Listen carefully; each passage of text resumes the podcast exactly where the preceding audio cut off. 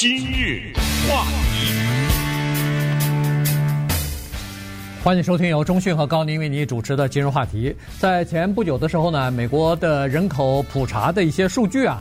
呃，出来了哈。那么曾经我们讲过一次，但是呃，今天呢，我们再继续来聊一下，因为有更细分的东西出来了。呃，主要是有关于亚裔的哈，因为在美国的这个亚裔的人口呢，在过去的三十年三十年里边增加了两倍，也就是说，等于是原来的那个人口要乘以三了。呃，所以呢，这个现在的人口已经变成。差不多两千四百万左右了啊，在整个美国，我们说的是整个的亚裔哈。那么呃，这些亚裔的这个呃教育的情况怎么样啊？他们的收入是如何啊？他们的政治倾向怎么样？然后在某些呃县里边人口的构成占多少啊？等等啊，这些都已经有了一些具体的数据了。所以今天呢，我们就来看一看呃美国这个亚美国人口的多样化。多元化以及亚洲亚裔人口的这个分布情况，是这个图画对我们来说至关重要，也特别觉得人口普查呀，真的是一个不得了的一件事情，因为它每十年一次。我们现在说的呢，是从一九九零年开始哈，因为亚裔呢，把它时间放长一点，看得更清楚一点，所以九零年到现在就是三十年。我们用三十年看三次人口统计看到的这个。比较那太明显了。我们知道，在美国的四大族裔，所谓白黑西亚啊，就是白人、黑人、西语和亚裔呢。二零二零年的这次人口普查发现呢，成长最快的那一个群体就是亚裔，它超过了白人、黑人和西裔人，不是总的人数，是他成长的速度，就是过去的多少人和现在多少人这个比例，它是最大的。那当然呢，这一点也可以理解，是因为。我们的基数比较小嘛，对不对？哎，当你的基数比较小的时候，你比如只有一个人的话，变成两个人，那那就是一个百分之一百的百分之百的成长成长嘛，对不对？好，它是这个意思。那么这个基数是多少呢？在一九九零年的时候是六百六十万左右，这个是亚裔的人口。那现在呢？刚才说是超过了两千万，所以就是这么一个成长。关键是在这儿哈，就是说这个成长啊。还不算，还注意到了其他的一些倾向，而其他的这些呢，乃是我们觉得更有意思的，就是过去一说到亚裔，就是夏威夷、加州，嗯，这是过去，这个一点都没错啊，这个不是刻板印象，不是错误的认知，就是这样。亚裔一来，要不就是加州，要不就是夏威夷，就这两个大本营。可是这一次发现呢，亚裔的人口，一方面它增长的速度比较快，再一方面，北达科达。南达科达、德克萨斯、北卡罗来纳、印第安纳、西弗吉尼亚这种地方的亚裔的人口开始增加，也就是说，亚裔呢走出夏威夷，走出加州，向美国的这些地方去。我真的不知道他去北达科达干什么。你知道，呃，他有一些解释能够解释他们去某一些地方是为什么，但是你可以相信，就是我们亚裔去某一个地方，绝对是有原因的。是有一个特别具体的原因，甚至比如说什么辽族的人、苗族人等等啊，他们为什么去一个地方都有具体的原因。等下慢慢讲给大家听。所以这个是大的趋势。然后呢，这次人口普查非常珍贵的地方就是它告诉我们，比如现在问大家收入，在亚裔的当中，来自于台湾的，他专门列成一一列啊，这些人他们的收入排第几？前十名里有没有台湾的？然后中国大陆来的收入来说排在第几？谁排第一啊？谁收入最多？谁垫底？等等这些情况。然后再一个就是说，比如说什么人投拜登，什么人投川普，对不对？对啊，这些都是蛮有意思的一些可以聊的东西。对，呃，首先呢，在美国亚裔的这个分布是越来越呃。多样化了，散播到全美国各个地方啊，尤其原来是东西海岸两个海岸的一些大的城市里边，亚裔比较多。但是现在呢，像中西部啊，美国的南部啊，也都有了哈。它这儿一个统计数字呢，是说在当地这个县里边，人口占百分之五以上，亚裔的人口占整个这个县的人口百分之五以上的县份呢。在一九九十年、一九九零年的时候呢，只有七十几个，三十九个县啊，三三十九个县，对不起。嗯、然后现在呢，一百七十六个，对对吧？所以这从三十九到一百七十六已经很大了哈，这个比例是非常大的。待会儿我们会看一下，一个县里边如果亚裔的人口只有百分之一到百分之二，就是不到百分之二的话，他们的投票的倾向是什么？到了百分之五又是什么？到了百分之十又是什么倾向啊？这个挺有意思的。随着人口的结构，就是在整个这个县的亚裔的人口结构的变化呀。也对亚裔的投票也有一些影响哈，这个呃到底是什么影响了这个这些人的政治倾向或者投票的这个呃选择？这个还是有待于呃社会学家或者是政治科学家们来进行研究哈。但是呢，从这个整体的情况来看啊，我们都知道亚裔亚裔，我们一说亚裔好像都是亚洲人，但实际上它包括了。二三十个不同的国家，包括东亚的、南亚的、东南亚的，甚至印度次呃印度次大陆的，都包括，都算是这个亚裔啊。所以，呃，在这个里边呢，说实话，我今天是蛮吃惊的哈。看到这个报告以后呢，我突然发现说，呃，原来我们认为说尼泊尔的人他们的收入应该是比较低的，他们受教育的程度也比较低，他们的贫困率可能也比较低。但是我今天才看到，其实尼泊尔人的收入，家庭的平均收入，实际上是和美国的总体的人口的平均收入是相同的。但是不要忘了一点，还是刚才我们说的，就是基数的问题。对，哎，你如果只有两个人的话，对不对？对，和和有两千万，我是这么比喻了，对不对？对，但是你你还是觉得，你看他们的生活也是很，但是在尼泊尔上面还有二三十个、二十来个国家。对。那就等于是都是超过了美国的平均收入了哈，所以呢，实际上整个的亚裔的这个族裔的收入，它是远远高于那个美国的平均人的收入的。嗯、对，那就是说，好，我们来看一看我们这个族裔的图画啊，我们来自于二十几个不同的国家，这是第一张图画。第二就是我们的收入。比其他的族裔相对来说要高一点。当然，我再次强调哈，每一次我们说这些比例的时候，都有一个基数的问题啊，你都要强调这是有一个，由于我们基数比较小，所以这个容易比较冲的高一点。还有就是我们受的教育的程度，这也可以也比较高啊，对，也相对来说比较高。还有一个值得注意的另外一张图画，就是亚裔的后代选择跟其他族裔的人所谓异族通婚。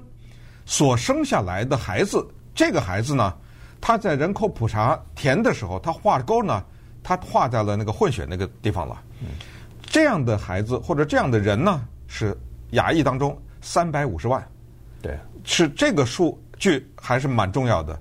也就是我们有越来越多的亚裔的人是跟亚裔之外的人通婚了吧？对，呃，当然，亚裔之内应该也叫混血吧？也有，也有。你说，比如说一个华人跟一个印度人，这不也是混血吗？对，对不对？他就是叫做跨族裔的结婚所产生出来的这个孩子啊，不是多少人跟外族人结婚，是已经生出的这个孩子啊，是这么一个情况，混血的孩子。再有一个就是百分之六十的亚裔的人啊，所全部都算上，不管是混血也好，还是直接从外国来的也好呢，都是生在。美国以外，哎，这个也蛮有意思的哈。就还目前来是，要是六十的话，那就是三分之二嘛，将近，对不对？对，是在美国以外出生的，那就是意味着，在二零二零年进行人口统计的时候，他们是第一代移民呐，对不对？他们生在外国，才能够坐飞机或者来到美国嘛，对不对？哎，这个情况也比较有意思。还有就是呢，茫茫的这种两千多万的牙医当中呢。还是大多数的人选择规划为美国公民，嗯，他们就选择放弃自己过去的国籍，这个是绝大多数的人。对，呃，至于呃，在有一些社区，它为什么会有这个亚裔的社区存在呢？这个。我们都知道亚裔的人，其实其他的人也差不多啊。从欧洲来的人也是差不多，有纽约还有小意大利啊，小什么就是来自于爱尔兰的人，他们在一个社区。呃，犹太人在一个社区，这个呃意大利裔的人可能居住在一个社区。这个有不同的文化、不同的语言的呃这种呃就是亲近感吧。再加上呢，呃相互之间如果要是来自同一个国家的话，有一种呃就是你的亲戚、你的朋友。都投靠你来了，我们这儿我们这儿呈现有个小阿富汗呢，对，啊，接下来这个小阿富汗可能变成大阿富汗了，对，呃，什么小西贡啊，什么啊，有韩国城啊，有有小东京啊，这这都一样啊，华华人就更不要说了，华人。在从这个 Chinatown 一直扩延到 San Gabriel Valley，你看有多少城市，呃，华人都聚集在这儿了。就是说，亲戚啊、朋友啊来了以后，朋友的朋友啊，一听说你在这儿，哎，他们也到这儿来，这这个就一来就是一串儿，再加上要有了自己的这个呃自己民族特色的什么餐馆呐、呃什么呃超市啊，那那就更更方便，就是住在这些地方呢就比较方便啊。所以呢，这个就是这样。那么在那个。呃，科伦布市哈，这个是在俄亥俄州的 Columbus 这个地方呢，居然在从那个二零一零年十年之前啊，在这个地方几乎没有一个亚裔，零啊，几乎是零。嗯，但现在一下子超过一千多个，而且呢，这一千多个都是来自于，或者说大部分都是来自于一个国家，叫不丹。这个是亚洲的一个非常小的国家，别说是美国人不知道不丹在哪儿，很多亚洲亚洲人都不知道不丹在哪儿。哎，他是这么一个小小的不丹的人来了，他干嘛？他们来干嘛来了呢？哎，待会儿我们告诉大家一下。今日话题，欢迎继续收听由中讯和高宁为您主持的《今日话题》。呃，这段时间跟大家讲的呢是人口普查的一些数据啊，关于亚裔的，呃，更加分布的更加散了，然后人口也逐渐的增多了哈，而且这个亚裔的人口是呃在过去十年里边增长最快的一个族裔啊，所以呃我们就把这个情况简单跟大家说一下。刚才说了，在哥伦比亚市啊，就是在这个俄亥俄州哥伦比亚市，为什么呃来自于不丹的这个国家的人特别多呢？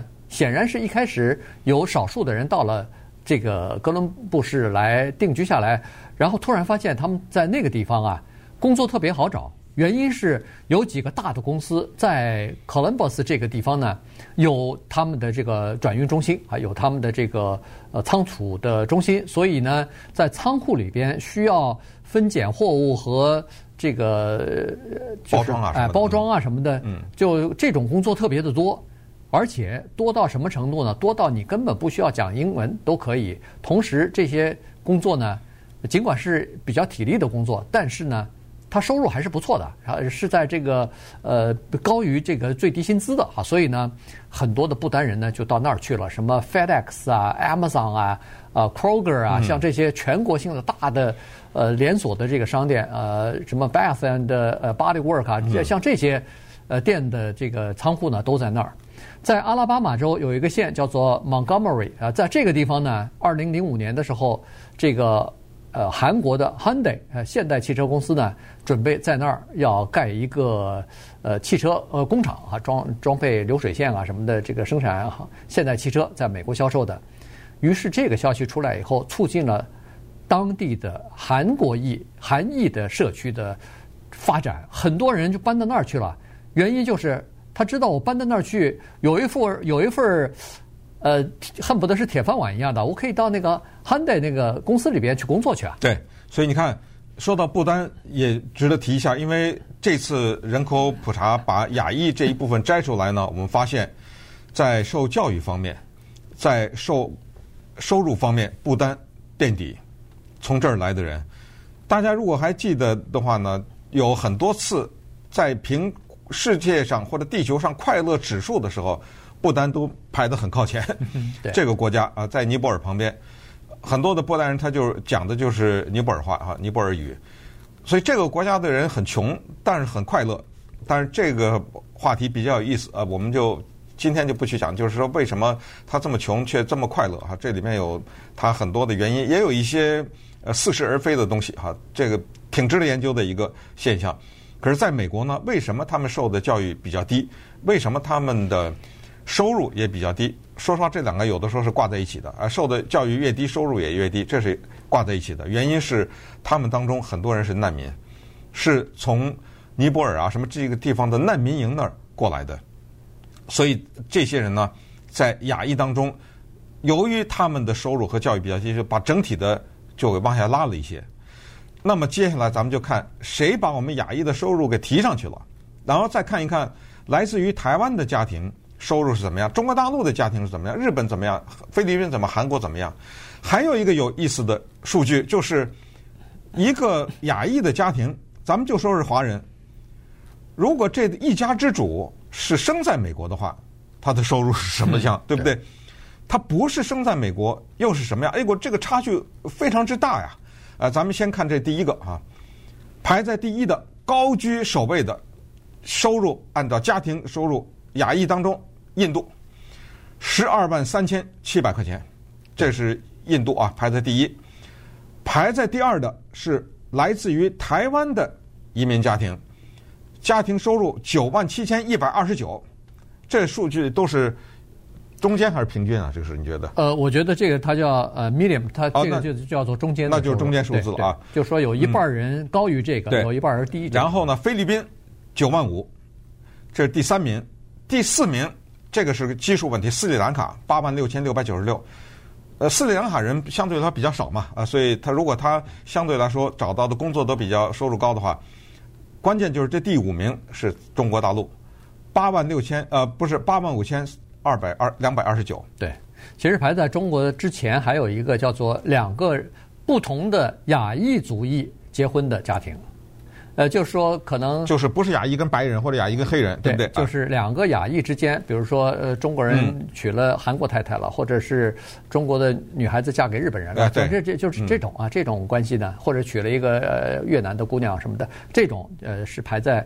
甚至排在来自中国大陆人的之前。哦，那中国大陆被踢出那个前五名了。哎，他是排在第六。哎，这中国大陆是排在第六。呃，他这里头呢有一些东西，你看哈，挺有意思的。第一就是他家庭收入超过二十万的比例是多少？低于四万块钱，就是比较这个收入比较低的比例又是多少？然后拥有房屋的情况怎么样？同时就是上过大学的、受过大学教育的。以上的这个呃家庭的比例又是多少？基本上都是这样。你可以想象的出来，受教育程度越高的，基本上收入也就越高。那么同时，收入越高的人，他在这个族裔当中。